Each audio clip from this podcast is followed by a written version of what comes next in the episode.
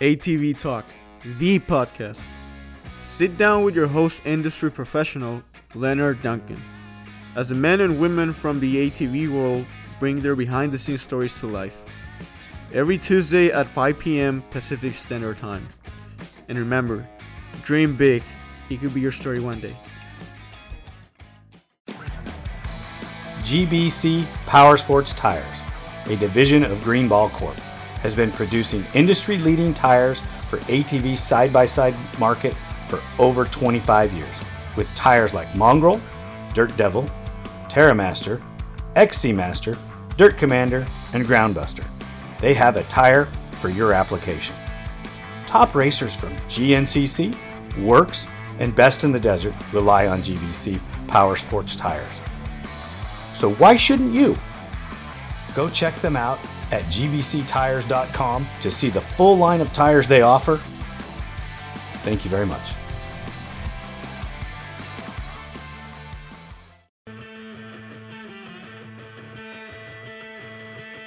GPR Stabilizer, a leader in steering dampener technology, brings you the new Q5 Sport ATV dampener with better control and handling with an upgraded vane and seal system Go check it out today www.gprstabilizers.com or call 619 661 0101.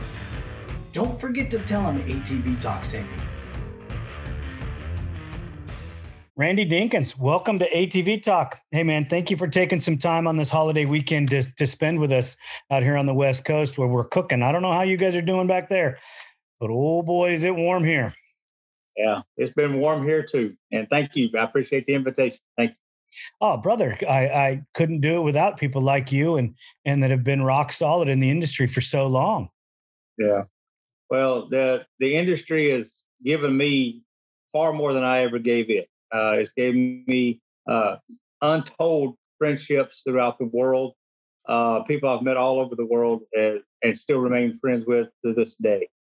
Uh, little joke to that point is I told my wife if I ever disappeared, good luck finding me because I won't even know where I'm going to be at. I said I'll just I'll just go. And you know the one of one of the wonderful things about doing this is, and traveling the the country and even the world is is it seems like when I go out, uh, if I have any issues traveling or whatever, it's just a matter of picking up the phone and calling somebody in that area. I, I've known people all over the country, and you know, it's it's all because of the ATV industry. Though it's every every bit of it is because of the ATV industry, and I've I have thoroughly I've spent most of my life in this industry and uh, all of its life, uh, and I've loved every second of it. I really have. That's incredible. I I feel the same way. Um, yeah. I don't have quite the same amount of contacts contacts, but uh, you know, if you think about it, and you're somewhere and you reach out and hey, I'm just down the street, you know, and you're like, really? Oh, wow. Absolutely. Absolutely. And, you'd be amazed how many people know who you are, whether you think they do or not. A lot of people know you and your brother very much. well, I appreciate that. We're just, I'm just guy, I'm just a guy that builds ATVs for a living. That's, that's all I, that's how I think about it. And, and, yeah. you know, that comes to the, to the ATV talk and, and bringing someone like you on the mm-hmm. history mm-hmm. can't die we need to tell the story. And, I agree. And I need uh, you to get into story time. But, the story. before we go there, let's go mm-hmm. back in time a little bit to the beginning when you started falling in love with the ATV industry. Uh, that was when I was a teenager, still in high school. Um, my uncle, uh, who has passed on, he's with the Lord now, but he and his son went out and bought some three wheelers. He started out on the ATC 90s. And of course, I was pretty small then. But uh, a little bit later on, they, they bought uh, some 200Ss and then a 200X. And then when he, about the time he bought the 200X, is about the time I started really getting into it. And so I, I kind of conned my dad into to uh, co-signing a loan for me so I could go get me one. So I went and bought me a 200X, and the very first weekend I had it, I was out racing. And I've been racing ever since. So that's been a long time ago. 84, 85. About is it uh, November of 83 is when I purchased mine. Yep. So in uh, 1984 was my first full season of racing, and and like I said, it it I watched it just explode with the three wheelers, and then of course I watched the whole 60 minutes and 2020 fiasco uh, try to destroy the industry, and then here comes the uh, the four wheelers, and uh, Suzuki started a whole new industry and a, and a new genre, and it wasn't long till I had one of those. I haven't gotten off those yet, and uh, everybody now is talking about, oh, the ATVs are dying. You got to go side by sides. I said, I'll never be on a side by side. Not going to happen. Sorry. I just I enjoy riding the four wheelers too much. I, I love it when people tell me the ATV industry's dying. Well, if it's dying, why am I so busy?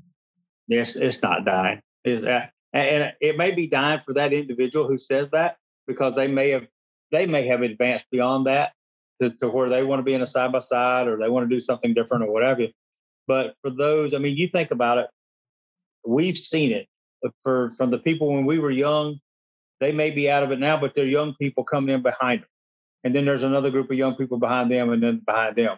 So, and the ATV numbers may not be quite where they were at one point, but they're still very, very strong all over the country. Everywhere I go, I find people, ATV enthusiasts everywhere. So it's not dying yet. I don't believe that for a second. I, I don't think it's going to die. I think that the pandemic uh, counterproductive to what Mm-hmm. You know, we could get into a, a whole conversation about that. But people went outside, people got on their ATVs, people started doing things where they were going outside and, and fishing and hunting and riding their ATVs and and so much of it involved the outs outdoors again, camping, whatever. Our industry just started growing again, and uh, yeah. I think that as much as I'm scared to ride some of the new three wheelers, not scared because I won't enjoy it, but scared because I might like it. Uh, I don't know. I, I, saw one just today that just got put online today. I might be scared of. It's a new three wheeler just been built, uh, Suzuki LT 500. I don't know, but what I might be a little bit scared of that one. That's that thing will hurt you. That thing will hurt you. There's no you doubt in my mind. I mean, I, people have heard me say this on the on the show before. I'm not a huge KTM fan, but that mm-hmm. but that 300 that they have, I've heard about it. Yep, they're building that into a three wheeler, and yeah. not only what I want do I want to try it as a motorcycle, I want to try that as a three wheeler. I'll bet you that would be fun to ride. I can imagine it would be. I think there's some guys here locally that are putting those motors in some TT bikes. Uh, then you're going to run in the 450 class with them because they said they're making just as much horsepower, but it's, I guess considerably lighter than the 450 engine. So they think there's going to be an advantage there. I don't know the actual horsepower numbers. I've never looked into it, but the rideability yeah. numbers are what I'm talking about. I mean, you yeah. just you watch and every person that I listen to, because you know we grew up ATV and motorcycle, so a mm-hmm. huge number of my friends are motorcycle enthusiasts that own both, or right. that own both, and some of them have that two stroke KTM, Husky, whatever you want to call it, and they love it. Yeah. And it's an argument. Yeah, hey, which is it? Is it the carbureted version or the fuel injected? And there's an argument between the two, but yeah, I I've never owned a fuel injected anything yet other than an automobile. But as far as the ATVs or motorcycle or anything, I've never owned a fuel injected. So I've been all carbureted and still am. So I'll, I'll stick on the carbureted side for now, anyway. So till maybe one day I'll get one. You know, you say that until you try one of the the new fuel injected bikes with a device on there that you don't have to take anything off to adjust it to go yeah. and you go wow. I just put a pipe on there and tuned it and um it's that would be minute, 15 minutes and i'm riding? Okay. Yeah. Maybe i'm sold well, like I said, I, I will reserve until I own one. I'll reserve. I'll just, but for my own my own personal experience, I kind of have to stay with the carburetors until I do have one. So that's that's where I'll stay for now. are Are you looking into to advancing into a new machine? Or are you pretty happy with your old machines? I'm pretty happy. Well, that that's a twofold answer to your question, and that's a good question, by the way. Uh, my heart is staying with Honda. My heart is is staying with something I love to ride. I've enjoyed. Uh, as I've told you in the past, I've owned Suzuki's, Yamahas, Hondas. I've owned all of them. Uh, but at the same time, while I love riding Hondas, I'm considering, henceforth the word considering, uh, selling my Hondas and buying all Yamahas just because, and for one reason only, they are the only company in the industry right now supporting the ATV industry. So that's that's my reasoning behind it. So if I do make a change, it'll be because of that. You know, you're not the only person thinking that, and you're seeing some you're seeing some racers and you're seeing some companies devote their resources towards it. Um, mm-hmm. I can't, or I can't arguably argue with them. Uh, right. I couldn't. I just couldn't base a strong argument for it. Uh, I know that our company is going to stay diversified. We like mm-hmm. the injected bike, but we like the carbureted bike, and I build great product for both. And we're still right. being able to use and develop our Hondas um, for our company's purposes, maybe not the industry's. Uh, right. In the West Coast, it's it's still a. Um, I, I think depending on we're we're a non motocross area. Basically, it's off road and desert stuff, and the Honda is still a better platform. Yeah, yeah. I don't know. I just I love Hondas. They were the ones I got started with, so they were already they were my first love, as you want to call it that. But uh, but at the same time, uh, that new Yamaha, I've ridden them for Monster Jam. They handle great. They have sufficient power without any, doing anything to them other than just you put a pipe on them and program them and ride them. Uh, they, they were sufficiently powered for what we were doing with them. Uh, but uh, my knowledge and my forte is in with the Hondas. I know how to work on them. I know what to do with them. When it comes to the fuel injected, if I couldn't plug and play on that thing, I didn't know what to do with it. You know, I just I didn't know how to tune it other than just say, take this off, plug this in, it should go. And if it don't go, then I'm like calling somebody. Like, okay, what do I do now? you so, got number, Randy. Call me. I'll help you. There you go. Okay. so, uh, so, uh, but like I said, my passion is Honda. Uh, it's just you know when you when you know how to work on something, you feel comfortable with it. You know, it's like a, a your favorite pair of shoes. You go buy a new pair of shoes, and for a few first few times you wear them, you hate them. You know, but then eventually they grow in. Same thing. It's, it's Hondas is just that's my home. That's where I'm at. That's what I've been been used to. So, yeah, I, I, I can't argue with you because yeah. I am I'm building myself a new Honda 450. Uh, oh yeah. Yep. Cool. Uh, well, I need some parts. Let me know. I, I, I have a pole stack sitting there. I just need to start working on them, uh, and working on it and getting it going. Um, yeah. But yeah, I've been I've been picturing it in my mind for a couple years, and the concept's starting to come together. I, I just have so many real work jobs in front of it. I, I don't know when I'm going to get it finished. Well, you got to kind of put some time into it. That's for sure. It's, it's kind of like you just tell the wife, I'll be out in the garage. You just go out there for a while and close the doors and just you and that four wheeler for a while. That's all you can do. You know, I'm, yeah. I'm, I'm very blessed. My wife is uh, very understanding when it comes to it. There, there so is mine. There's yep. days when she's not, but those days are very few and far between. She let, yeah. she lets me take a lot of rope before she finally brings it back, uh, and I am thankful for it. You know. Yeah. Well, with I honestly can say with all my heart, I would not be where I am in this sport without a supportive wife, just like you. Um, you got if you got a woman, and I've seen this so many times with other guys in the past. If you've got a woman who constantly fights you about that ATV, and she don't like you spending time with it, she don't like you spending money on it, she don't like you going to races or other trips with your friends, it's not going to be long. Either she's going or the four wheeler going, and it's usually the four wheeler that loses. So, yeah, because it's the cheapest thing. It's easy. It's cheaper to keep her than it is to get rid of the four wheeler. Exactly. Exactly. well, in but, my uh, in my case, it was the other way. The four wheeler stayed, and the and and the ladies left. But uh, I'm a rarity, and maybe maybe not yeah. the smartest guy. And but my wife now is is doesn't understand the off road industry. Yeah, but she sees the passion that comes with it. And, That's exactly the same here. Exactly. And, and she's a passionate woman, and uh, I don't uh, argue with hers. I support them. and she does the same for me. And it's it, it's a lot different when you get to a very intelligent, passionate woman that uh, understands what's going on. Mm-hmm.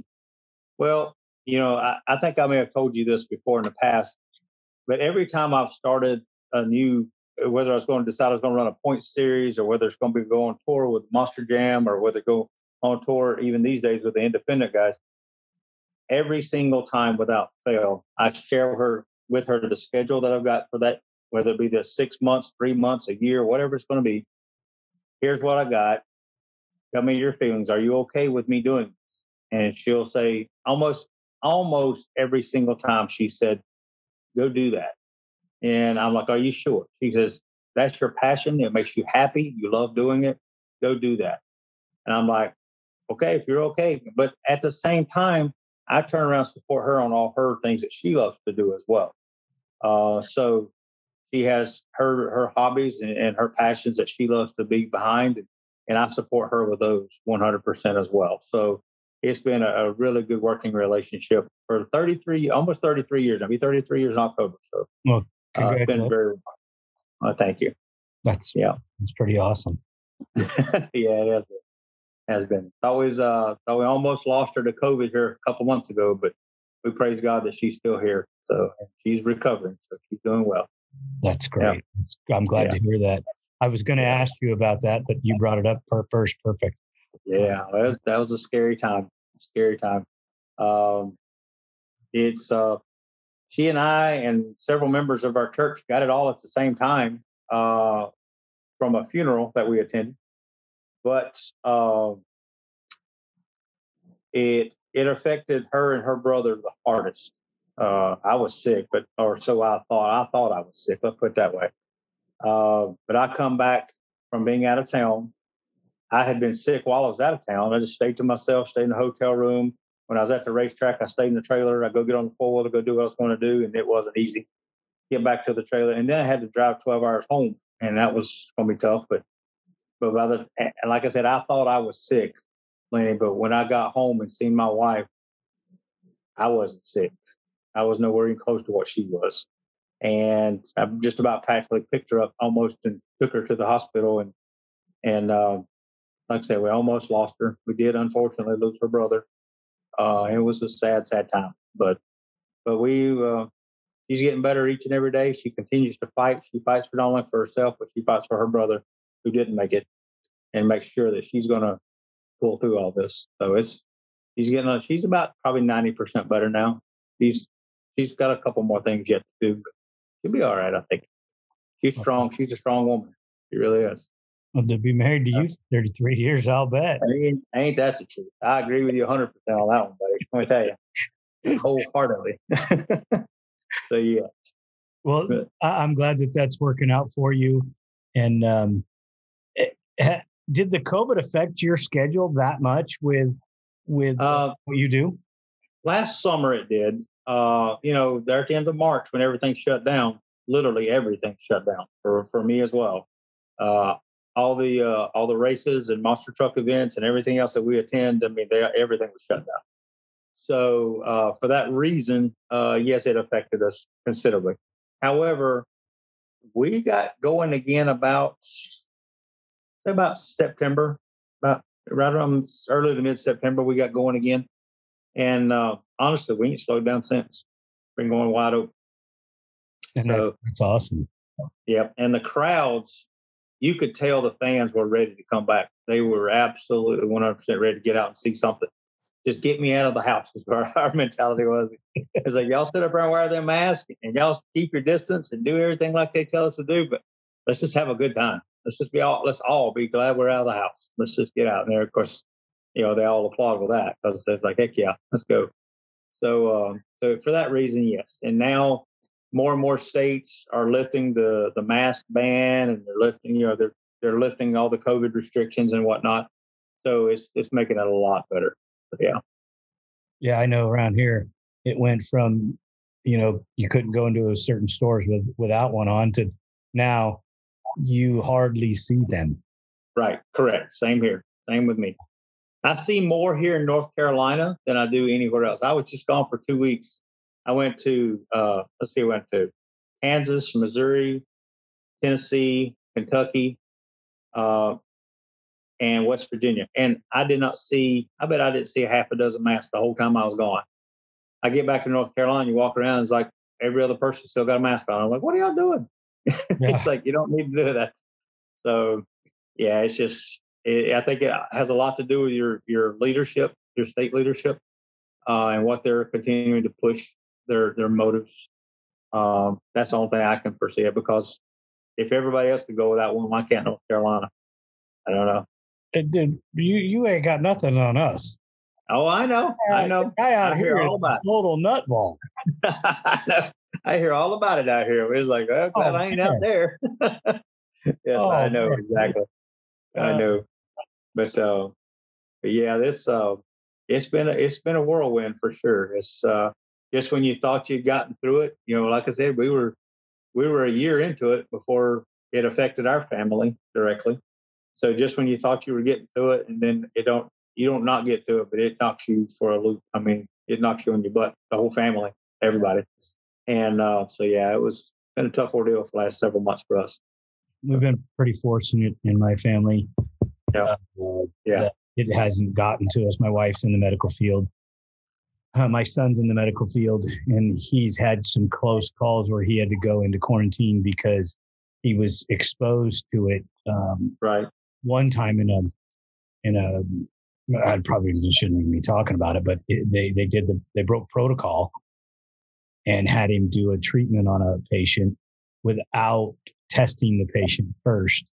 Oh, and yeah. after they after he did the treatment and was exposed because the treatment had COVID or the the patient had COVID, which fills the room with the bacteria or the disease or whatever uh, and he was in there without mask and none of this pre- protective stuff. So they whisked him off into a, a, room and tested him and sent him home, and he had to be away from his wife and his kids for 14 days. And turned out he didn't get it.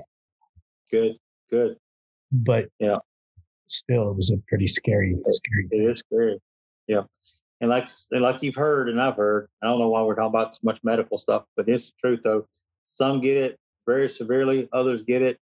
They hardly even know they got anything, you know, just kind of like a little sniffle or something and just keep on going. But uh, like I said, I don't know if it's something in my wife's family, but both of those, her, her and her brother both, it really, really hit them hard. You know, the rest of us, we all got sick and, you know, we knew we were sick. I mean, it wasn't a, it wasn't no vacation, but it was nothing compared to what they went through. Nothing. So and it's I don't know. It's just it's very difficult to talk about it because you don't really. I, I feel like me and you probably don't know enough about it to talk about it intelligently. But then again, the doctors will tell you the same thing. So we're still learning every day, eh, learning things about it. So as long as they continue to learn and learn how to treat it, I guess that's the best thing we can go for.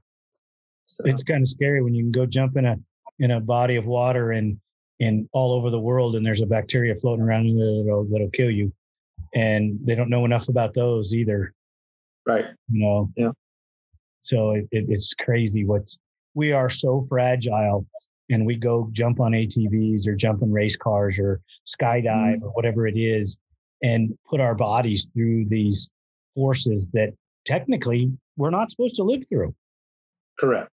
Yeah. Well, I'll share one more story with you about the COVID thing real quickly with my wife because it's really comical. She survived COVID Okay, this is her words, not mine. She survived COVID, and now she wants to do something different uh, that she's never done before. I said, What would that be? She wants to go skydiving. I was like, Seriously? So because you survived COVID, you're invincible now? You you can just she goes, I want to skydive. I'm going to do it. I was like, whatever, have fun. I'll jump in. I'm not going to jump out of an airplane. No, she's. I said I don't. I don't understand the mentality of jump, jumping out of a perfectly good airplane. I don't get that. I don't either. It does, never has never has computed in my head. I don't get it. Yeah, I'm not, um, I'm not going to do that. No, but she's watched me over the years jumping the ATVs and whatnot. She says, "Well, I've watched you do things I would never think I would do." She said, "Wonder myself, why is he doing that?" And she said, "I know you enjoy it." She says, I want to try it. She said, I may not ever do it but one time, but I want to try it. I said, How about it? I'll drive you there. Hopefully, drive you back. But that's about all. that's all I'm doing. so, uh, so we'll see. Hopefully, drive her back. So yeah, but uh, she's something else. She she is the joy of my life. That's that's the thing. Her and the children. That's but that's what it's all about. That is Yeah. true. Yep. Let, But, let, us uh, get back into the ATV world. Not that I don't enjoy talking about the family and the wife and all, but Oh yeah. uh, most of our listeners aren't probably going to enjoy the conversation as much as we are. I, Um, I agree. I agree. You talked about the Mid Atlantic series. Uh, Mhm. what other series have have you been involved in, and what was your role in them? Well, uh, the Mid Atlantic ATV Association, I started uh, back in the fall of 97, actually, the summer of 97. Uh, our very first race was held in January of 98.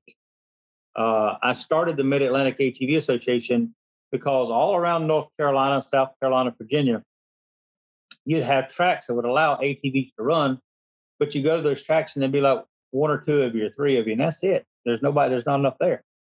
Well, I had been doing monster truck shows with Monster Jam for a couple years at that point. So I was I was traveling around and meeting new riders all over the place. And so I just took it upon myself to start trying to make our own series where we didn't have to share the track with the motorcycles. We just want to do ATV only. That's all we wanted to do. And so word got out that uh, we were doing that.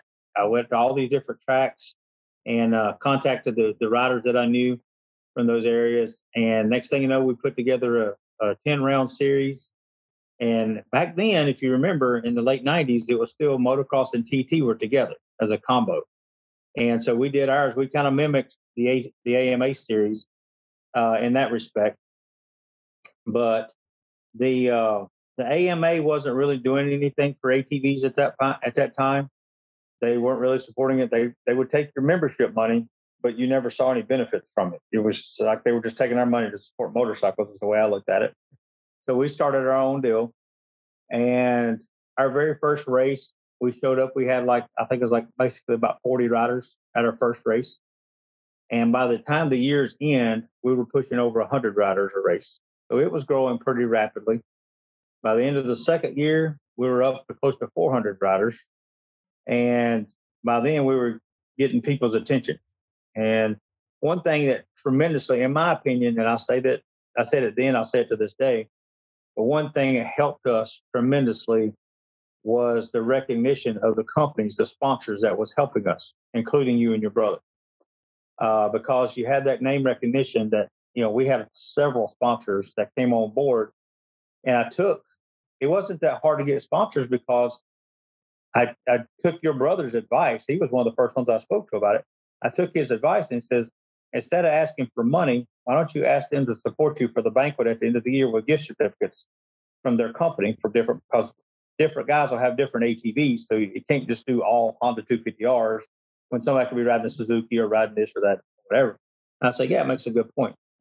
And so the, it took off. We did that. I did that through 2002 it grew every single year. Um, and then for, for whatever reason, and don't ask me why, I just got this revelation one day. I said, I think we need to go bigger. I was like, know, I was kind of doing like North South Carolina Southern Virginia. I think we need to go bigger. I was like, hmm.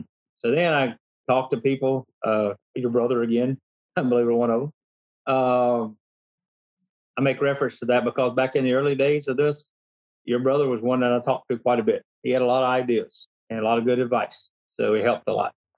So, uh, but also Mark Baldwin helped me tremendous amount. Um, Curtis Sparks talked to him a few times. I mean, the various ones in the industry, and they just give you some advice. And then whenever I so in 2003, I started what what was known as NQRA, the National Quad Racing Association, and I wanted to make basically challenge the national series here on the East Coast. Is what I was my intentions was doing. And so we took off and did that. And uh, again, a lot of great sponsors came on board. Tucker Rocky, Outerwears. I mean, I can't. I mean, I can't even remember all. There was a lot of companies that stepped up and helped us a lot. Um, and we got AMA's attention for sure. And then that one went for a couple years, but our title sponsor and what kind of caused me to stop being QRA was our title sponsor at the time never paid the bill. And that would that really hurt financially for not just our association, but for me personally. And I so I just kind of walked away from it at that time. I said, I'll just go race myself. And so that's just what I did. So I raced for a couple years, just local series and whatnot, and kept doing the monster truck stuff during the wintertime. And then after that, um, you know, we had the East Coast EDT series, which basically is is the series that was used to be the Mid Atlantic ATV Association. Uh, that is kind of transitioned into just a TT series or EDT, if they want to call it that. Um, and the reason they did that was because that's where all the numbers were. The motocross numbers were pretty consistent, but the TT was just continuously growing uh, every year. So that's why they just took off and went that direction. And that's why we still to this day, this part of the country is really, really strong for the TT genre of, of racing. Um, and that's really about it. I mean, and then like I said, monster truck wise, 2016 through 2016 was just kind of consistent. It was mostly in the wintertime. You still had your spring and summer and fall to do whatever you're going to do. 2017, however, Monster Jam changed everything as far as the ATVs go because they now said we're going year round with the ATVs. They gave me, I think it was like 22 or 23 rounds to do over the course of 10 months. So we were traveling all over the country. They hauled our quads wherever we, we were going, and all we had to do was fly in and ride them. And they started paying us pretty well, so we could actually make a, you know, I don't say make a living at it, but we could justify traveling and being away from our families and whatnot. And it took off and went real well for two years. And then at the end of 18, they had had some upper management changes and decided to go a different direction. And they went with triple threat for 2019. And then 2020, they canceled, stopped everything. And 2021, they've come back and they've put uh, freestyle motocross in there. So they've also sold all their ATVs that we had. So I guess we're done with Monster Jam, but we still do. I'm doing more shows now with four different independent promoters than I've ever done with Monster Jam. I mean, I'm going almost every single weekend doing something. So pretty busy. What, what what do those shows entail? Uh, I coordinate the way I justify or can handle doing it is I coordinate the, the ATV portions of those events, meaning I make the contacts for all the local riders and get the riders there to do the events. And when I'm there, when I show up, every anything and everything to do with ATVs is me. So in other words, if it, I meet with the production staff for the event, and they tell us, "Here's our running order, here's our itineraries, so on and so forth." I'm in charge of getting everybody signed in, getting uh, the registrations done, all that kind of stuff. And then it's just a matter of explaining to the riders how what type of show we want to do. In other words, the monster truck stuff is really about entertainment more than racing. And what I mean by that is the monster trucks, we all know it's a monster truck show. They don't call it an ATV show, it's called a monster truck show. So we know what it is. We know why we're there. But we are basically an element of the show to go in between the monsters so that they have time to cool down because they don't have radiators on them. So they need time to cool down. Otherwise, you just burn the trucks up. So, and then they want us to be interactive with the crowd and get them excited. So we started out doing years and years ago. We started out doing quad wars. Uh, Dan Allen and Jeff Isabel is one that started that initially, and then I came in not too far into it. But uh, we decided to do originally it was North versus South. Okay, then it became uh, just a state versus state or a college versus a college, you know, just some kind of rivalry. And you'd always have a home team and an away team. And my job, if I'm an if I'm an away captain, for example, my job is to make sure that that crowd is cheering for that home team, whether it be uh, turning on the crowd, whether it be you know, getting in the face and challenging the, the other captain of the home team or, you know, I, my favorite thing to do is turn on the crowd. I start telling them to just shut up, you know, or, or screaming at them. You know, one of the one of the big things I often do, Lenny, is kind of funny, but the promoters eat it alive. When you can get that crowd going and get them screaming and hollering, They can't even. The monster truck guys can't even do that. So it's it's crowd participation, and that's what my whole goal is when I get there: get them excited and get them going. And of course, the kids love being able to come and sit on the quads and take pictures with us, sign autographs. We do that before the show and after. And yes, it's it's just a good environment. Uh, it's a it's a family. It's a clean environment. You don't you know there's no profanity, no drinking, no you know it's just a it's just a good wholesome show to, to take your kids to.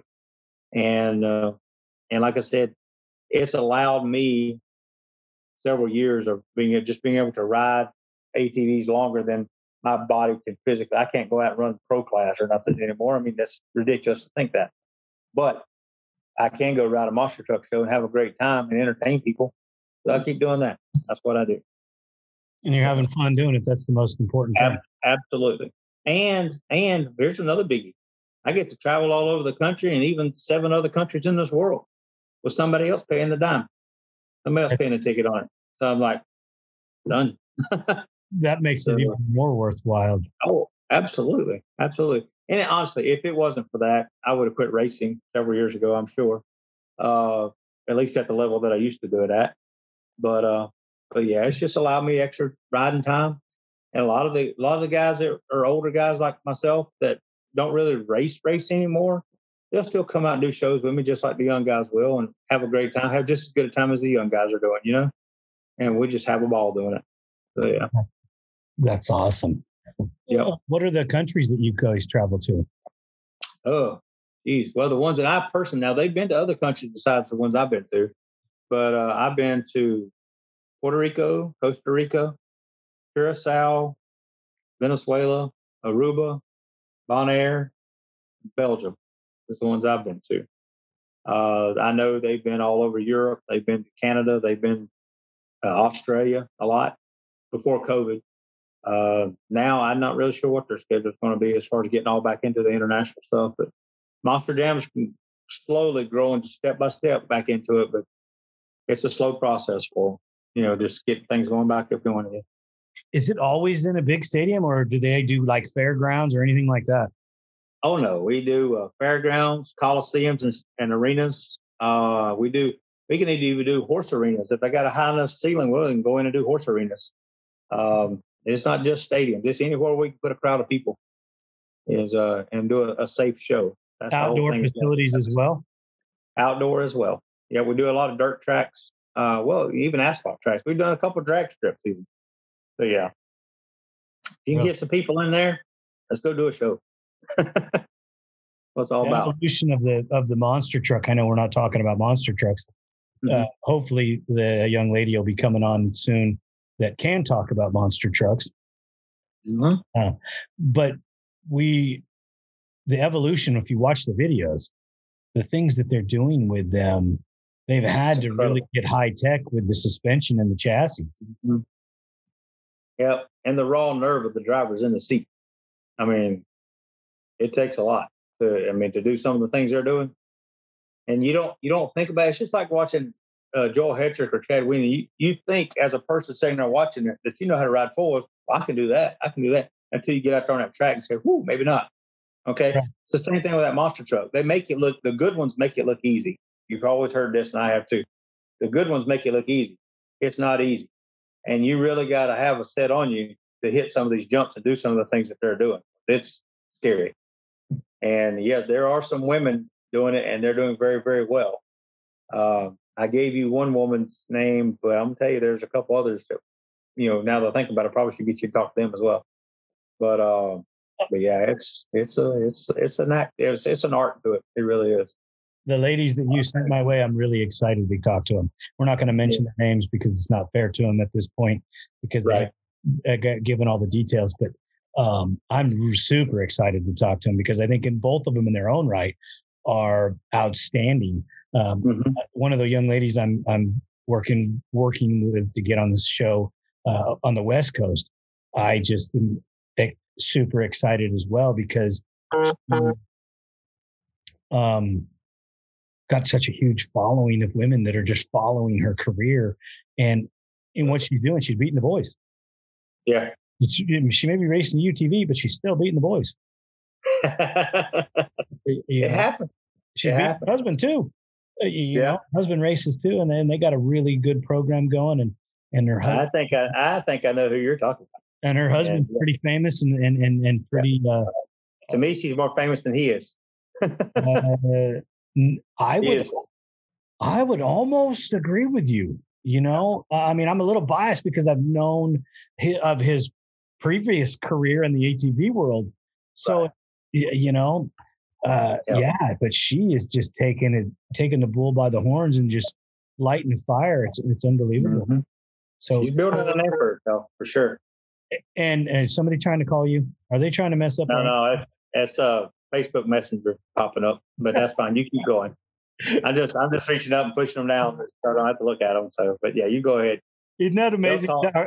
Our technology is so good that we're doing one thing and 15 other people are trying to communicate with us. oh yeah, yeah, yeah. it's, it's if you ever watch me reach over to the side, it's because I'm doing the same thing. Somebody's trying to reach me, so I'm flipping the yeah. message up out of the recording. Yeah, because not only am I recording you here on the, the Zoom, but I'm recording this uh, with a cell phone at the same time. Oh, okay. Cool. Yeah. yeah. There's all these nuances to it that I don't uh, that I don't always uh, understand, but I, I, just do as I just do as I'm told. you sound like me now. Well, you know, everybody, everybody that listens hears this. The two young ladies behind me that that are kind of running the show are telling me what to do. You know, they're changing my formatting all the time. And I'm just like, really? I'm just getting used to what you just told me. Why are you changing it again? I can barely keep up. Got to keep improving. Got to keep improving. Uh, well, yeah, but still, I'm not a media guy. I'm not a computer guy. I'm not. Yeah. I'm not this. This is. I'm wanting to have a conversation with my friend about ATVs. Right. Yeah. Yeah. Speaking of that, uh, one of the things I wanted to talk to you about and tell you about is, um, I know you remember the ATV race that we used to do at Virginia Beach, and that race, it became the last two, the two, maybe three, but definitely the last two years. I was told, and I believe it, that it was the largest ATV event in the country. Uh, I mean, the last two years we had over 1,200 entries, and at the same time, the MX Nationals was having around around eight or 900 on a good good weekend, um, and it was really, I mean, it was growing every single year. Uh, that was one of the most fun events I think I've ever been a part of, either as a rider or promoter. Doesn't matter. I mean, it was just a tremendous event, and to this day, I'm still thankful to uh, to the company called Beach Events, who uh, uh, contacted me initially and had me to do that. And uh, started out being a motorcycle, just a dirt bike race. And they they called us up at the last minute and said, "Hey, you want to bring some quads? I don't think the dirt bikes are going to have a very big turnout. You want to bring quads too?" I was like, "Yeah, sure, why not?" We we took off and I contacted all the Mid Atlantic guys and said, "Come on, let's go have a race up there." Okay.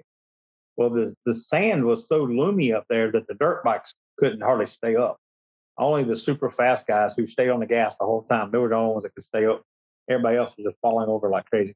Quads, however, it was just like a just a fish to water. I mean, it was just perfect.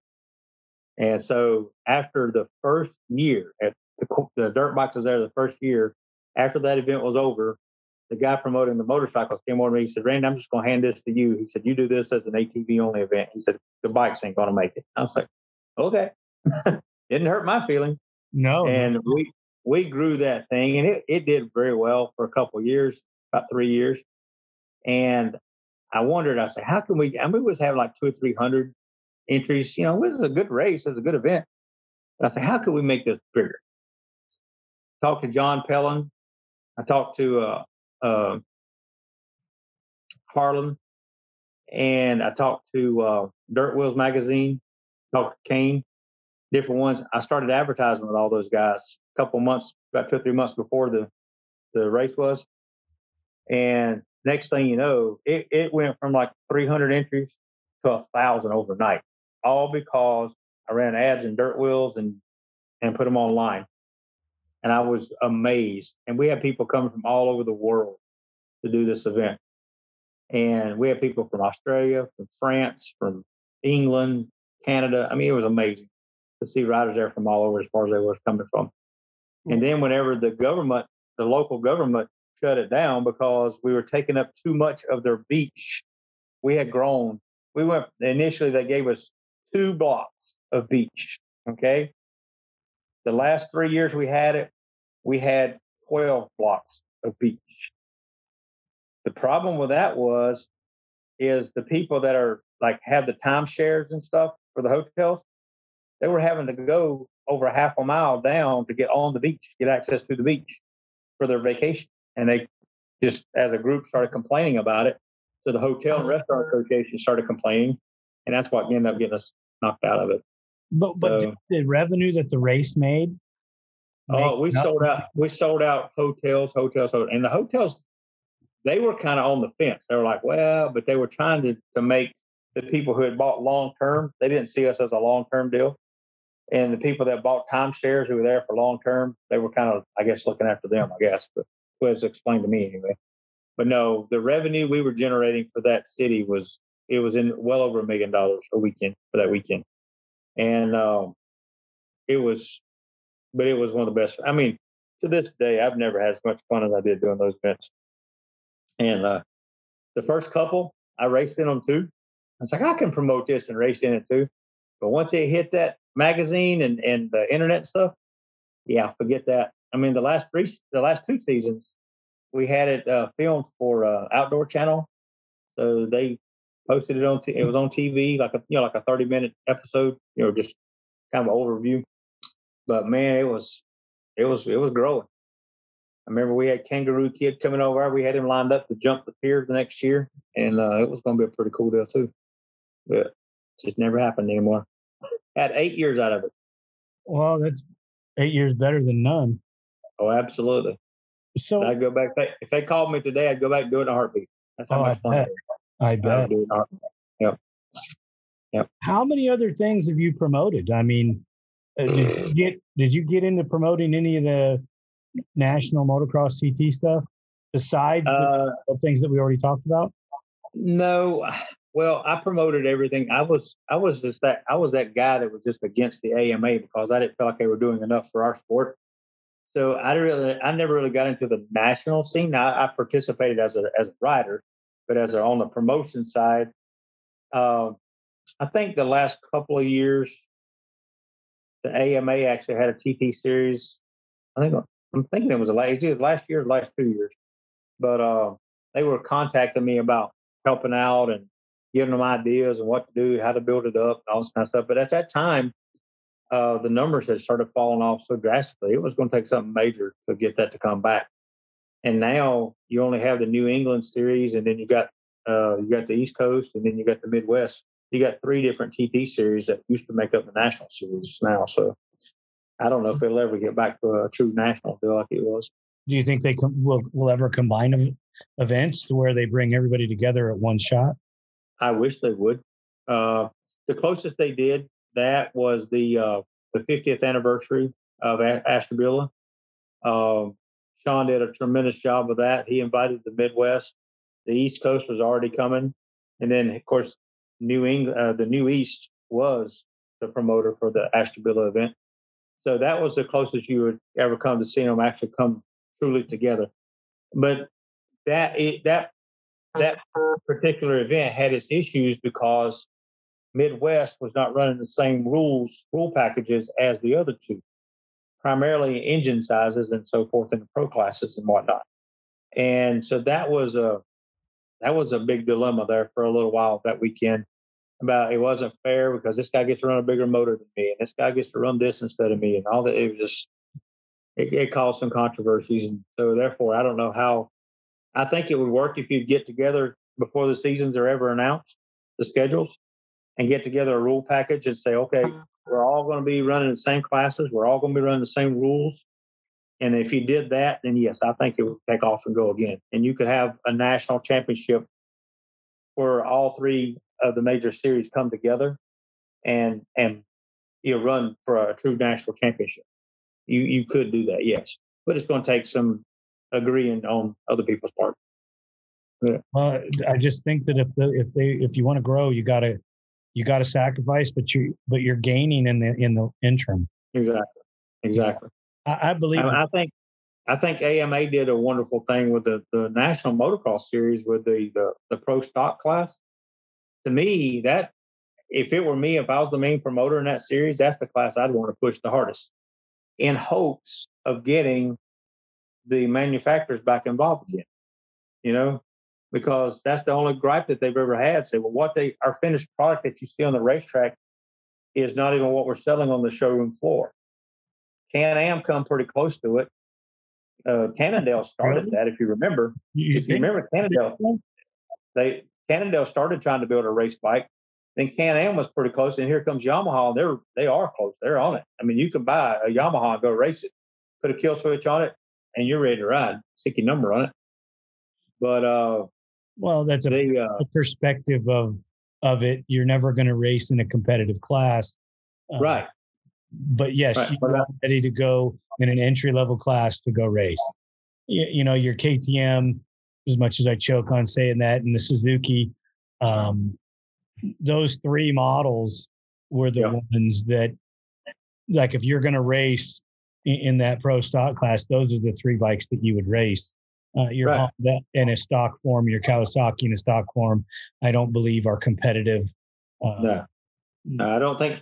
I don't know where I don't know where Kawasaki missed it because you know it was told to all of us that Kawasaki and Suzuki were working together. I don't know. They missed it somewhere. I don't know yeah. what they. They didn't work together on that platform, and yeah. I, I don't know what. I never actually asked Jimmy White about it. I don't know what yeah. they were thinking. Well, I, li- I listened to Jimmy White. Yeah, I listened to your interviews with Jimmy White, and he, he, you and him touched on that a little bit. And I know Jimmy, like Jimmy said, y'all were he was getting to it. I think mm-hmm. another another season, and he might have won a championship. He come close, but I mean, it, it was a good bike. But look at the amount of time and resources they had to spend to get it, just to get it to where everybody else was. And I just I always thought it, it looked like it made more sense to me to start with a different platform a little closer to what everybody else has got. But they were just so far behind the eight ball when it started. It was just it was hard. Well, if we would have stayed with the Kawasaki and my son would have kept racing, we mm-hmm. were looking to adapt to the motorcycle electronics by changing yeah. the stator flywheel and some other things to adapt that bike so that I could run a Vortex ECU on there, so I could run different electronics, so I would quit having the electrical failures that I was yeah. having so then I could build the machine and, and put him on a platform that that didn't have problems. Jimmy did outstanding helping us, uh, mm-hmm. you know, with making sure that we were good and pointed out a couple of the things that we could do to prevent the electrical failures. But that didn't stop the fact that when you built the motor to to a specific size to get specific horsepower out of it, it was only going to live so long. Right. Right. Yeah, and that that's that's something else too. I mean, you've heard stories for years about your Jeremiah Joneses and Joe Birds of the world that would sit there and tear a motor apart after every race. And I remember Keith Little, there's one, at least one season, maybe two, he was building a brand new foiler every race. Every single race, he had a showed up with a brand new machine. I was like, I don't know where y'all get y'all's resources, money to do that. I can't live that way. I don't know, but no, it just, it, but it's they were pushing the sport to a level where it had never seen before, and then here comes Suzuki and Kawasaki in, in the fray, and then Yamaha, and and it, they were definitely stepping up in a big, big way. And then the economy takes a tank, and that was it. So, and then it never recovered because when the, then the economy starts coming back, here comes the side by sides, and it starts drawing people away. And it was just well, the factory intended. Yeah, factories would have taken time to work with us instead of yeah. this, I think that, that it would have grown. Um, and, and, you know, maybe done, maybe not the factories control it. Maybe if the factories would have went to the key independent companies and said, you're going to run this satellite program and this guy's going to run right. this satellite program. And, and they all would have diversified a little bit. We would have all survived better. And yeah. the factories left, the, the race teams wouldn't have left. Right some of the money would have went away and some of the size and some of the dollar figures for the for the salaries would have would have would have lessened, but you'd still have the basic resources and well, you know that's that's one thing. Back through the all through the 90s not just i started to say through the late 90s actually all through the 90s it was companies like yours that kept this industry going i mean if it wasn't for companies like you guys and the baldwins of the world and the curtis sparkses and the various ones this industry would not have survived. It would have just drawn up. And honestly we wondered if it wasn't honda's intentions when they pulled out. But i can't imagine it would be but but they, in turn, what I'm saying is, if it wasn't for you guys producing parts for us, we couldn't have continued to race because when the stuff started breaking, we're done. You know, and it all the way out to where Eddie Sanders started producing cylinders, and you guys started producing that power valve cylinder and stuff. We had parts that we had available to us. As long as that's all we really needed for us to get up and go racing that weekend was give me parts. I just need parts. So when I break something, I can keep going. And that's from what I'm understanding, Honda's now doing that with the 0405. The TRX parts is now they're getting diminished. Uh, and I was like, that's not what I want to hear because I've got five of them sitting here in my garage. So, but uh, I'm going to go find some of my billet guys again and start making more parts, I guess. I don't know. I, but, I, love, um, I love the platform for the 0405. I really do. In, I do too. West Coast here, uh, I don't think that there's a better platform. Um, I agree. Know, the 06 up platform is really good. It's fast, probably a little faster, but it's a little more fragile. Um, so exactly. there's pro, there's pros and cons. You build you build the platforms really similar. Um, you know, beings that I've probably built more Hondas than I have Yamahas. Well, hands down, I've built more Hondas, but the Yamaha platform is pretty awesome in its own right. And I wouldn't say that I would compare my platform to to Chad's or Joel's, but I like the setup that I run. Um, and it, and it's evolving just like the Honda platforms evolved. Um, there again, I just don't want to dump a whole bunch of money into racing. I like the fact that the individual consumers can roll a machine in the door and I have a beginning platform for them with a pipe, an intake, an ECU, know, an oil catch can, and some other devices that I can put on their machine and send them out into the world and know that they're going to have a great long living machine.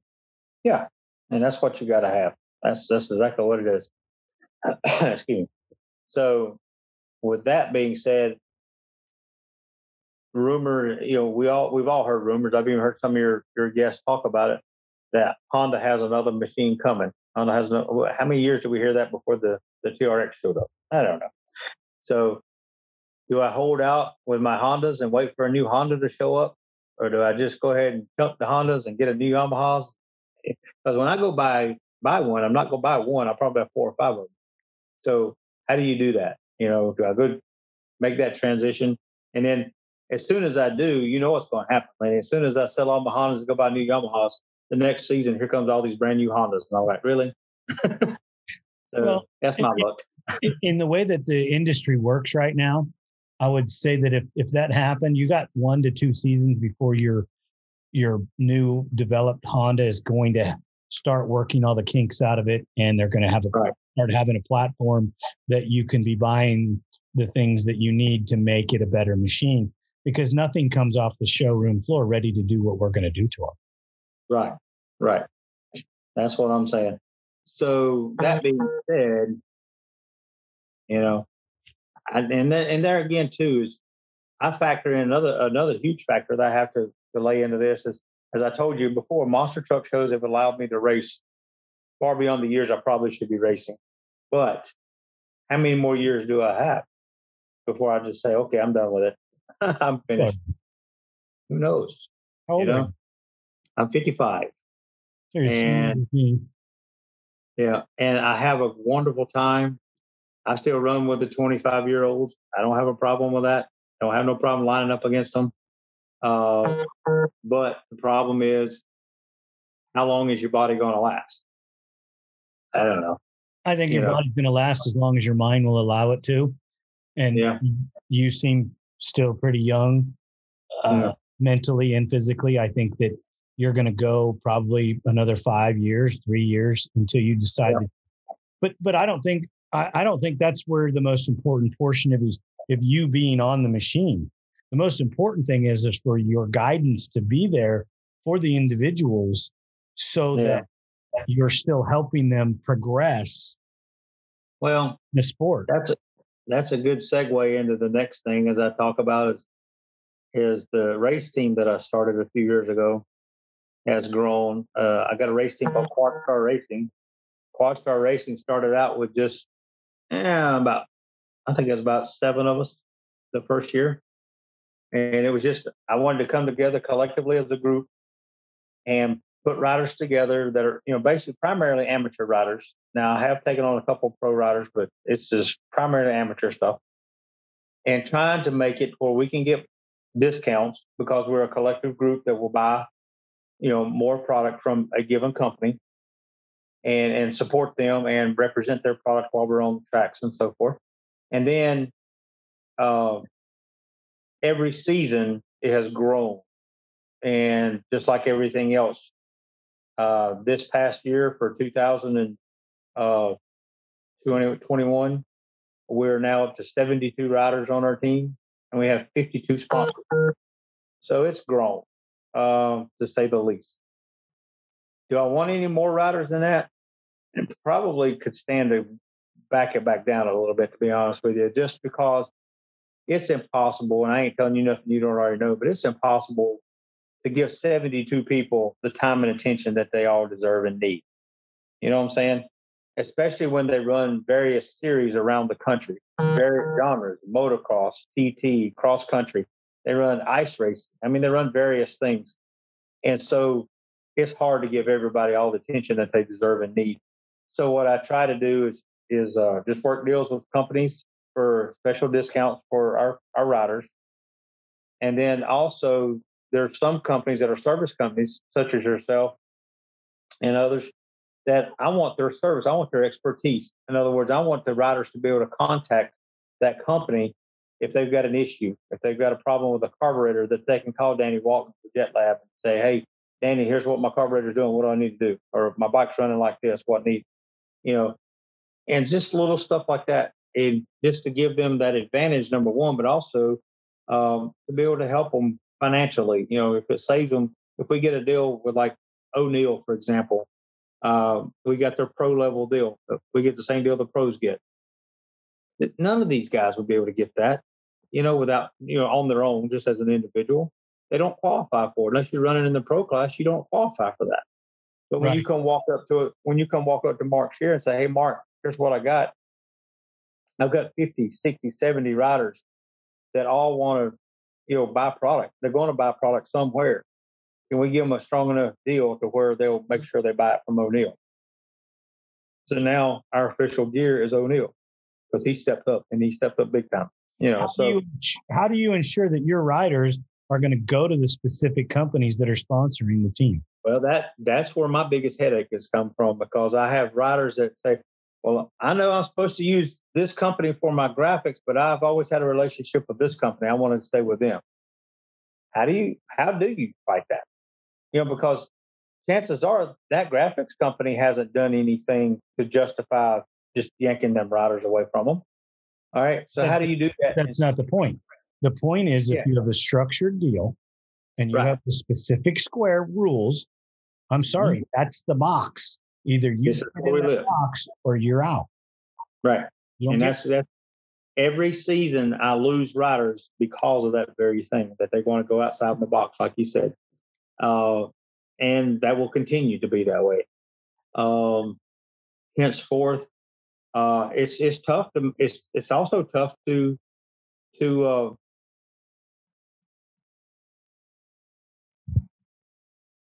uh, Jim Glenn's trying to call me there, but uh, it's it's tough uh, to oversee that for 72 riders. As I as in, like I said, they're scattered throughout the country. I can't go run to everybody's house and go walk in the garage and see what they got on their quad. It's just not it's not possible.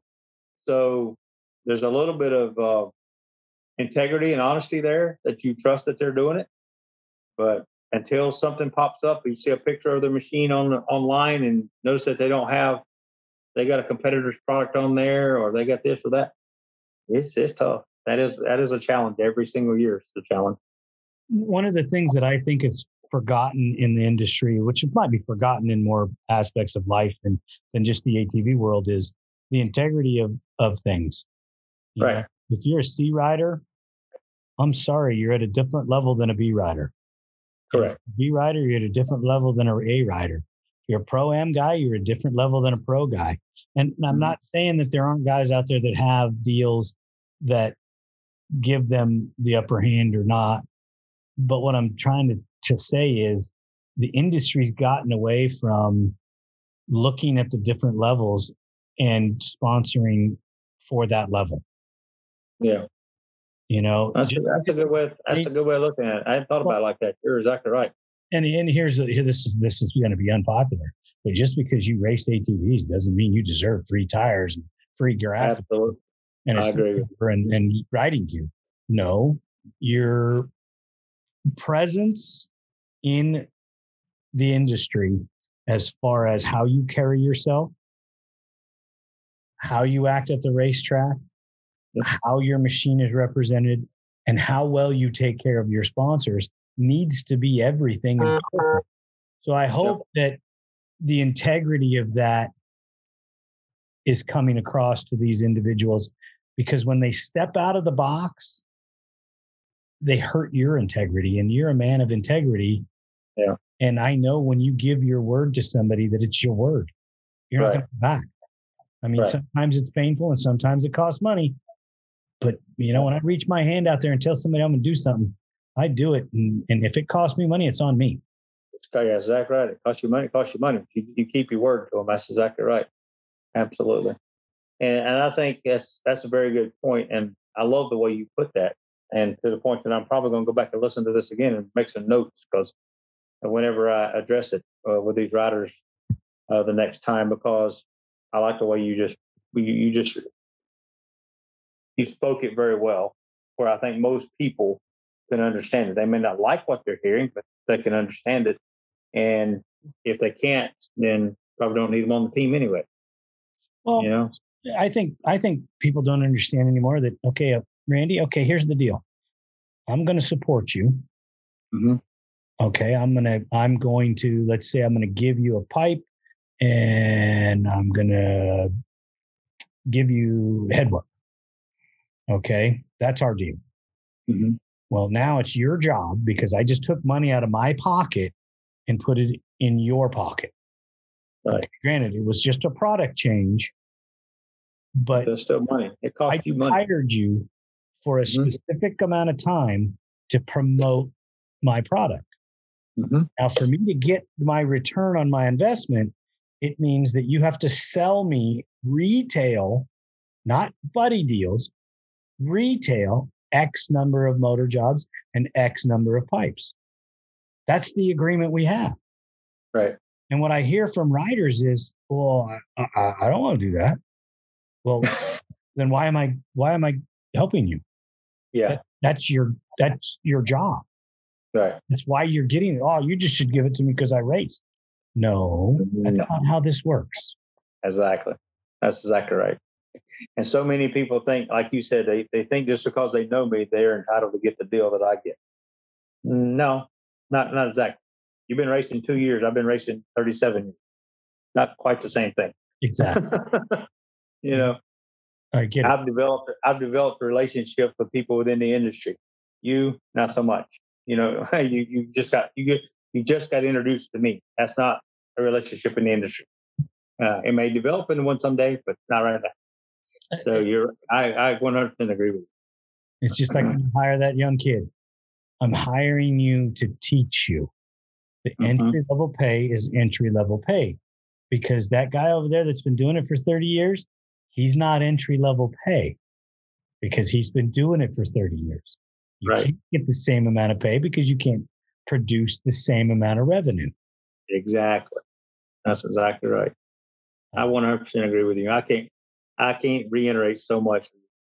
I wish every young person in America needs to hear what you just said. but Oh, they don't want to. person in America think that I'm a dirty, rotten, no good.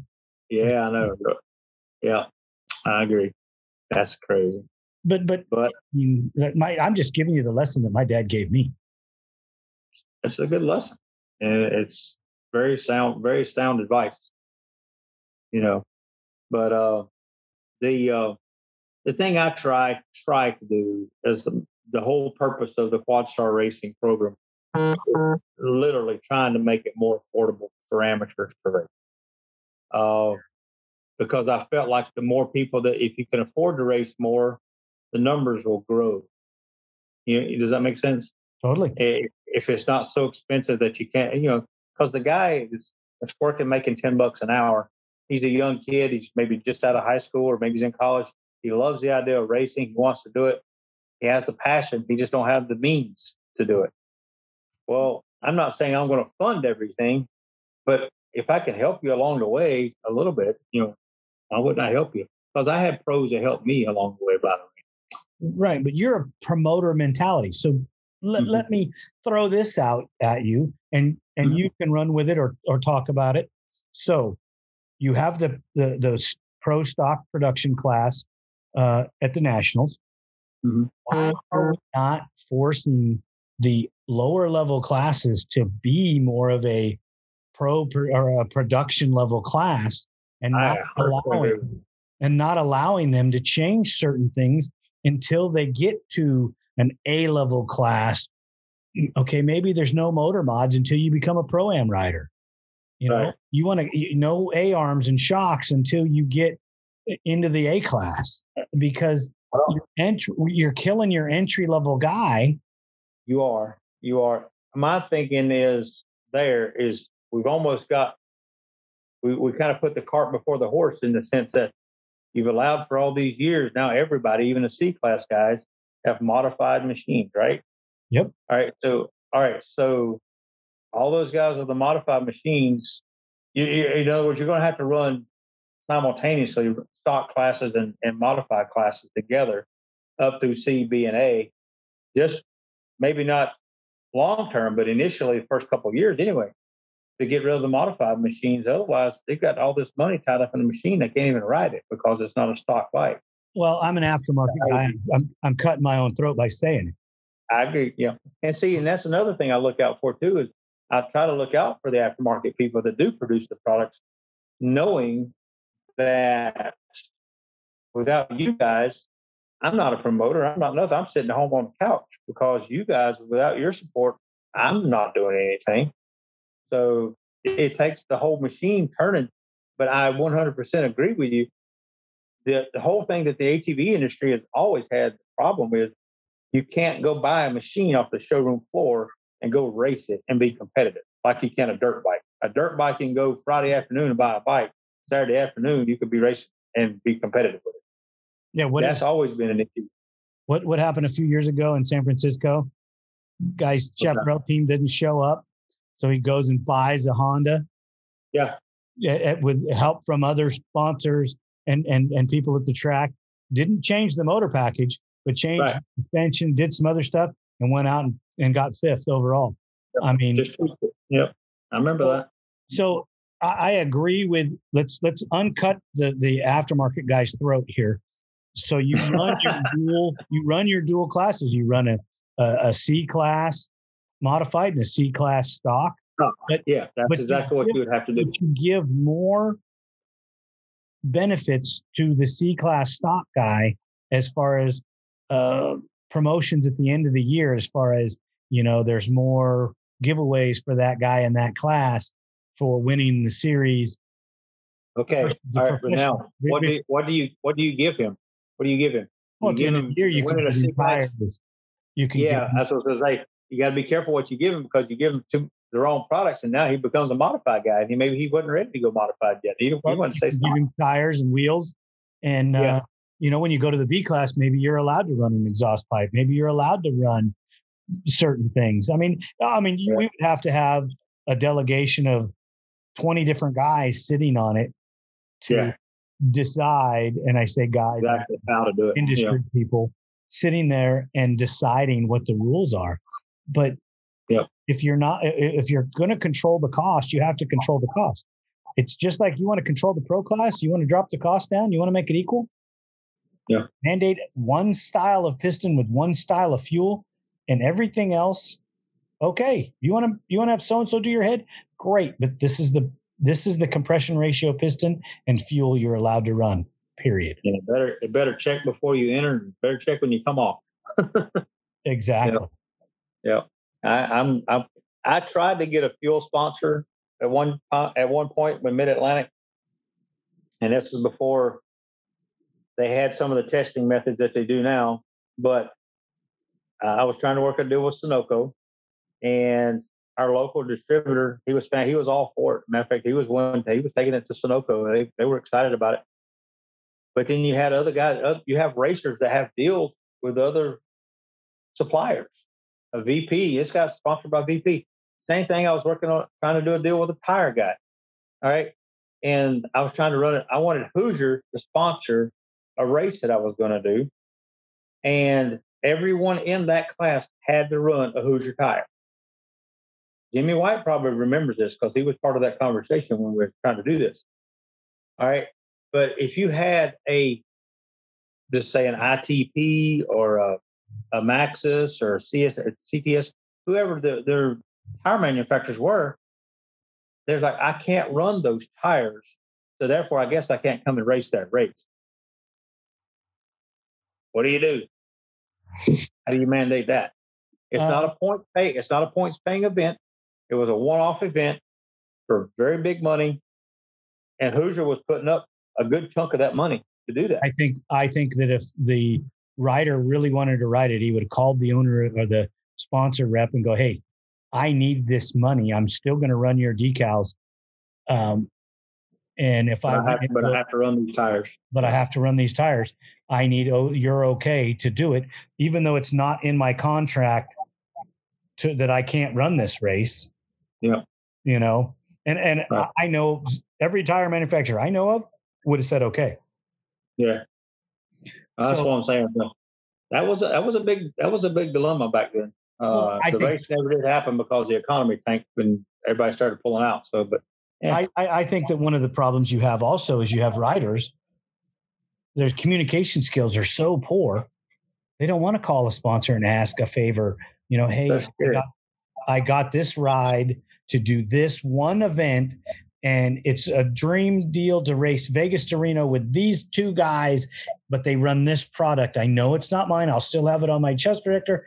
They, they call my they call us Lauren and I, and it's sure no problem.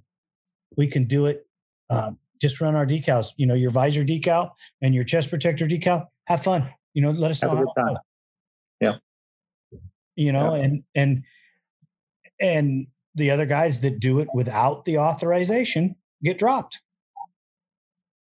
You know, because we always find out. Oh, well, yeah. You'll see pictures and there's people there. Yeah, absolutely. You know, during the event, somebody's calling me and goes, Hey, I thought you sponsored so and so. He goes, Well, while they're on the track. yeah, he's running so and so's bike right now. Yeah. You know, I, I did sponsor him. You know, yeah, hey, I did. Shoot me a photo of that. Yeah. Thanks for the heads up. yeah, and I sent him back a photo.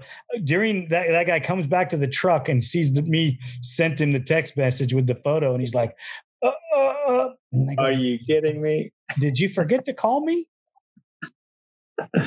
oh, geez, I know, man. It's been tough, but um, I, I don't have all this. I don't have all the solutions, Randy. But you being the the the promoter's mindset, mm-hmm some of the things that I can convey to you from a sponsor's side. Mm-hmm. You know, the promoter sponsor guys need to come together to build a platform to grow our industry. And no offense to you and the other promoters, sometimes I don't see the promoters ever coming our way. Yeah. I know it's well, here's one thing that you know as well as I do the motorcycle slash ATV racing industry, the promoters generate their income off of who? It's generated off the riders. Yep. They charge the rider entry fee. They charge them a gate fee. They charge their families and friends gate fees. They're all generated off that rider. Okay. Without the riders, the more riders they have, the more more fans they have or spectators they have, the more money they make. However, monster truck mentality. Okay. And I'm and I'm not doing this to piss off anybody, but I'm saying there's a difference. Monster truck, NASCAR, NBA, NFL, they the people that are putting on the show get paid. Okay, they don't pay to get in. They don't pay your bills for you, and they don't pay a gate fee. They're treated as talent. Okay, you get your money from going out and selling and promoting it in the media, selling advertisements through sponsors, whether it be billboards or flyers or uh, electronic media, whatever it is. And then you make the money off of the spectators coming in paying a gate fee to get in to come and sit and watch it. Okay. I've said from the very first days when I didn't even know what I was talking about, had no clue what I was talking about. I said, why does this guy depend on the riders to pay his bills for him? He's got a product that he can sell to the general public, but yet he doesn't. I don't know. Is it because it's not mm. enough to do it that way? Is it too hard? It takes it takes talent. It takes work to do that. But all they want to do is go out and prep the track and order some trophies, and they're ready to go. No, there should be a lot more to it than that. and, and, you know what? You look at you look at Supercross. Dude, Supercross is another prime example. Yeah, the, you think the, got an entry fee? Nope. yeah, the, the, athletes aren't getting charged to walk in there. You know, no. the fans are, and the fans are your lifeblood. And and I think that the promoters in, in our industry have lost sight of what's important, and they're charging the athletes, whether it be a C rider or a B rider. No, your racers should not be paying a gate. Okay. If they bring three family members with them, I'm sorry. There's a nominal fee to get you in the gate. Right. Right. Exactly. know? But and I remember back I remember back when the promoters didn't charge the racers a gate fee. You were a spectator, you got a five dollar fee to go in the gate. Right. We're a yes, you're in the truck with the racer, but okay, you're not paying the the carload of people to come to watch the race that shows up that pays fifteen dollars a head. No, you get mm-hmm. charged five dollars in a different wristband or whatever it was.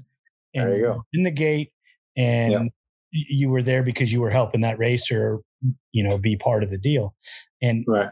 I think that you know there's some guys that we could name that are guilty of not taking mm-hmm. care of the ATV racer because they're only there for the dollar figure.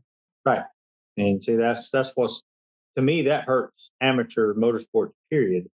But I just don't think you should be relying on the rider. I, I really don't to do that. You bring you you rely on that you rely on that rider to bring his machine and perform in, in front of this crowd. That's what you're relying on him for. You're, you're not relying, and, and, at the end of the day, he gets paid something. You your three day events are also what hurt the amateurs. Yeah. Take Thursday off to be there on Friday to practice to race on Saturday. Right. when did when was that ever okay? they only did that because it was such a huge event that if no, you want to practice, they did it for revenue. They didn't do it because it was a huge event. Well, that's true. You can't tell me that there's there's never been a practice day assigned to where revenue wasn't in the equation because they're like, hey, I charge them ten dollars a head to come practice. Come on, you got a hundred riders. Hey, guess what? There's an extra thousand dollars that I got. You know? Exactly. But the only guys that should be showing up early are the pros. Yeah. Because they should be a day because mm-hmm. if they're mm-hmm. racing for money, they should right. be the guys getting the Friday practice while everybody and media, media up. day. That's yep. when you invite the media to come out. Yeah, exactly. It, it, I agree know, with you. There's a way to generate more money. And if you were doing it correctly, your local media people would be coming out with the TV camera and putting yep. it on the news and saying, hey, we have this huge event in town. Let's make the town. Really, really come check it out. Yep.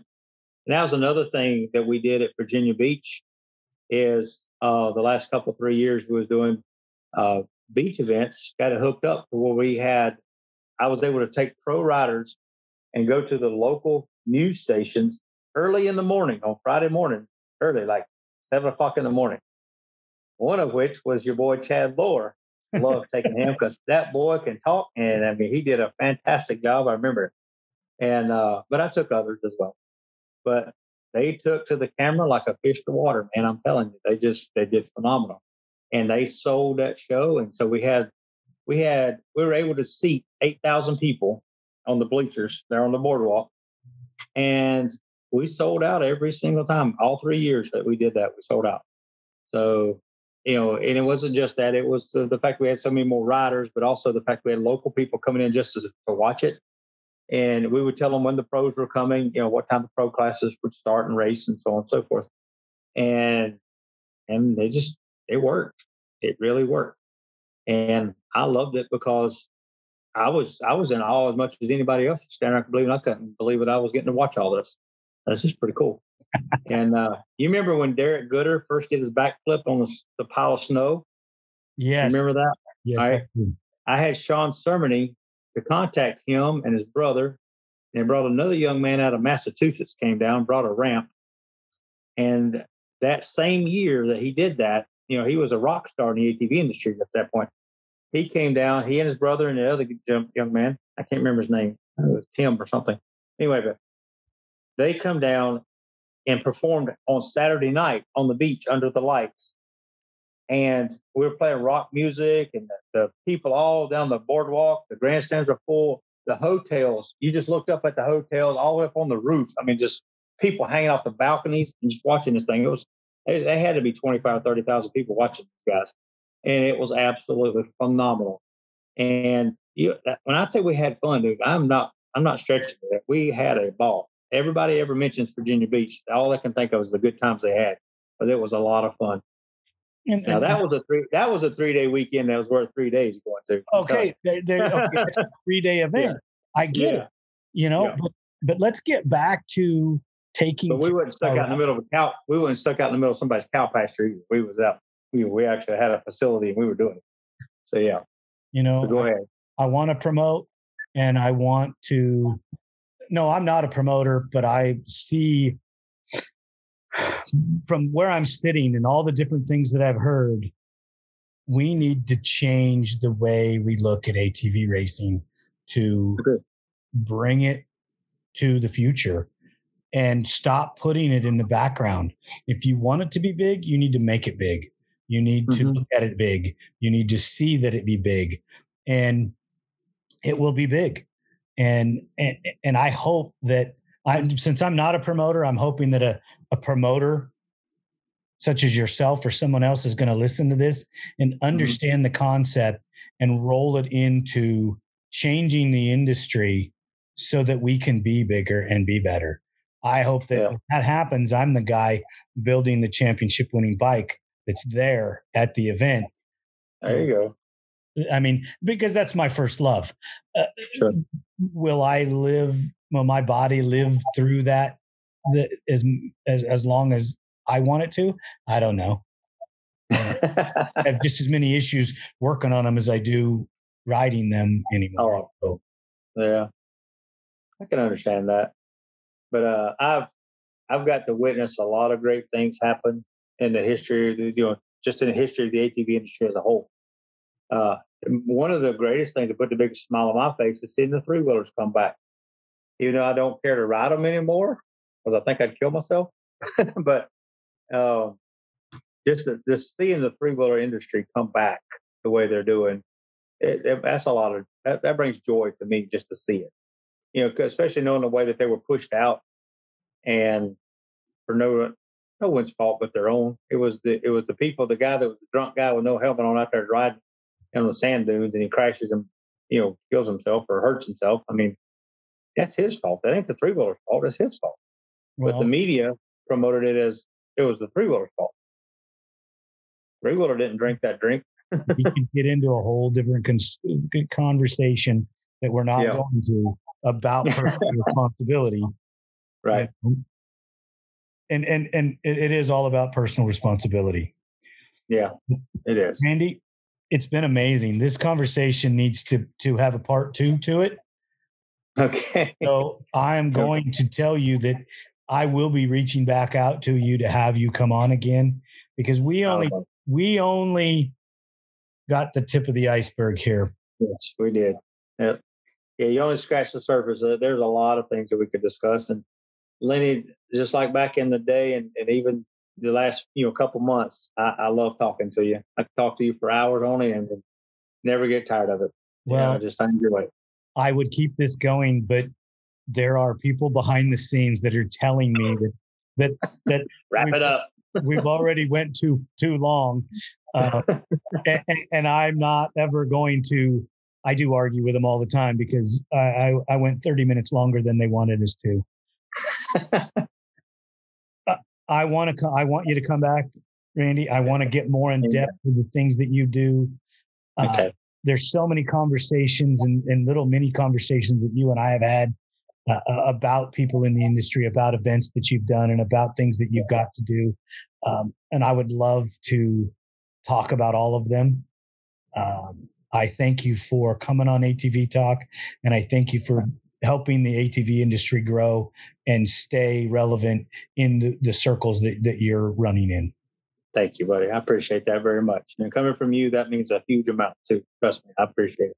Thank you. I, I, Thank you for the thank you for the invitation. I'm only one little cog in this. Without you, I can't do it. Oh, without you- here. Without you, the story's not getting told. Uh, as I t- as I told you, if it wasn't for your company and your brother and the likes, I mean, and others like you, I wouldn't be where I am. That's for sure. So it, it's it's a mutual understanding and appreciation, I believe, because I truly appreciate you guys as well. I really do. Thank you so much.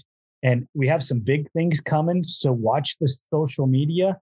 Um, Okay. ATV Talk's going to be doing some some really different things for uh, what what we do as a, as a podcast, and um, we're going to be reaching out to some people and and and Okay. showing up in places that nobody's expecting. So, Awesome. uh, be prepared for that. Um, mobility is is huge, and that we're we're we're shooting for that. Um, you know as well as I do, mobility costs money. So It does. It does. Anything I can do to help you, I'm all for it. You Well- just let me know. I'm going to be in contact with you because having you back on for a, for a second or third show uh, to tell your story and to talk about the things that you've done in in the almost 40 years in the industry, it's it's massively important. The team here at ATV Talk would love your feedback. Please email us at hello at atvtalkpodcast.com. Brought to you by Take Two Custom Tees. Screen printing experience that is dedicated to quality and customer service every time.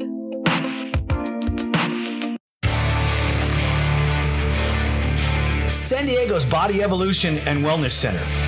With over 17 years' experience, Dr. Heidi looking out after all your chiropractic needs, and Coach PJ looking out after all your fitness needs. Visit our website, www.bodyevolution.org, or call for an appointment 619 987 8875.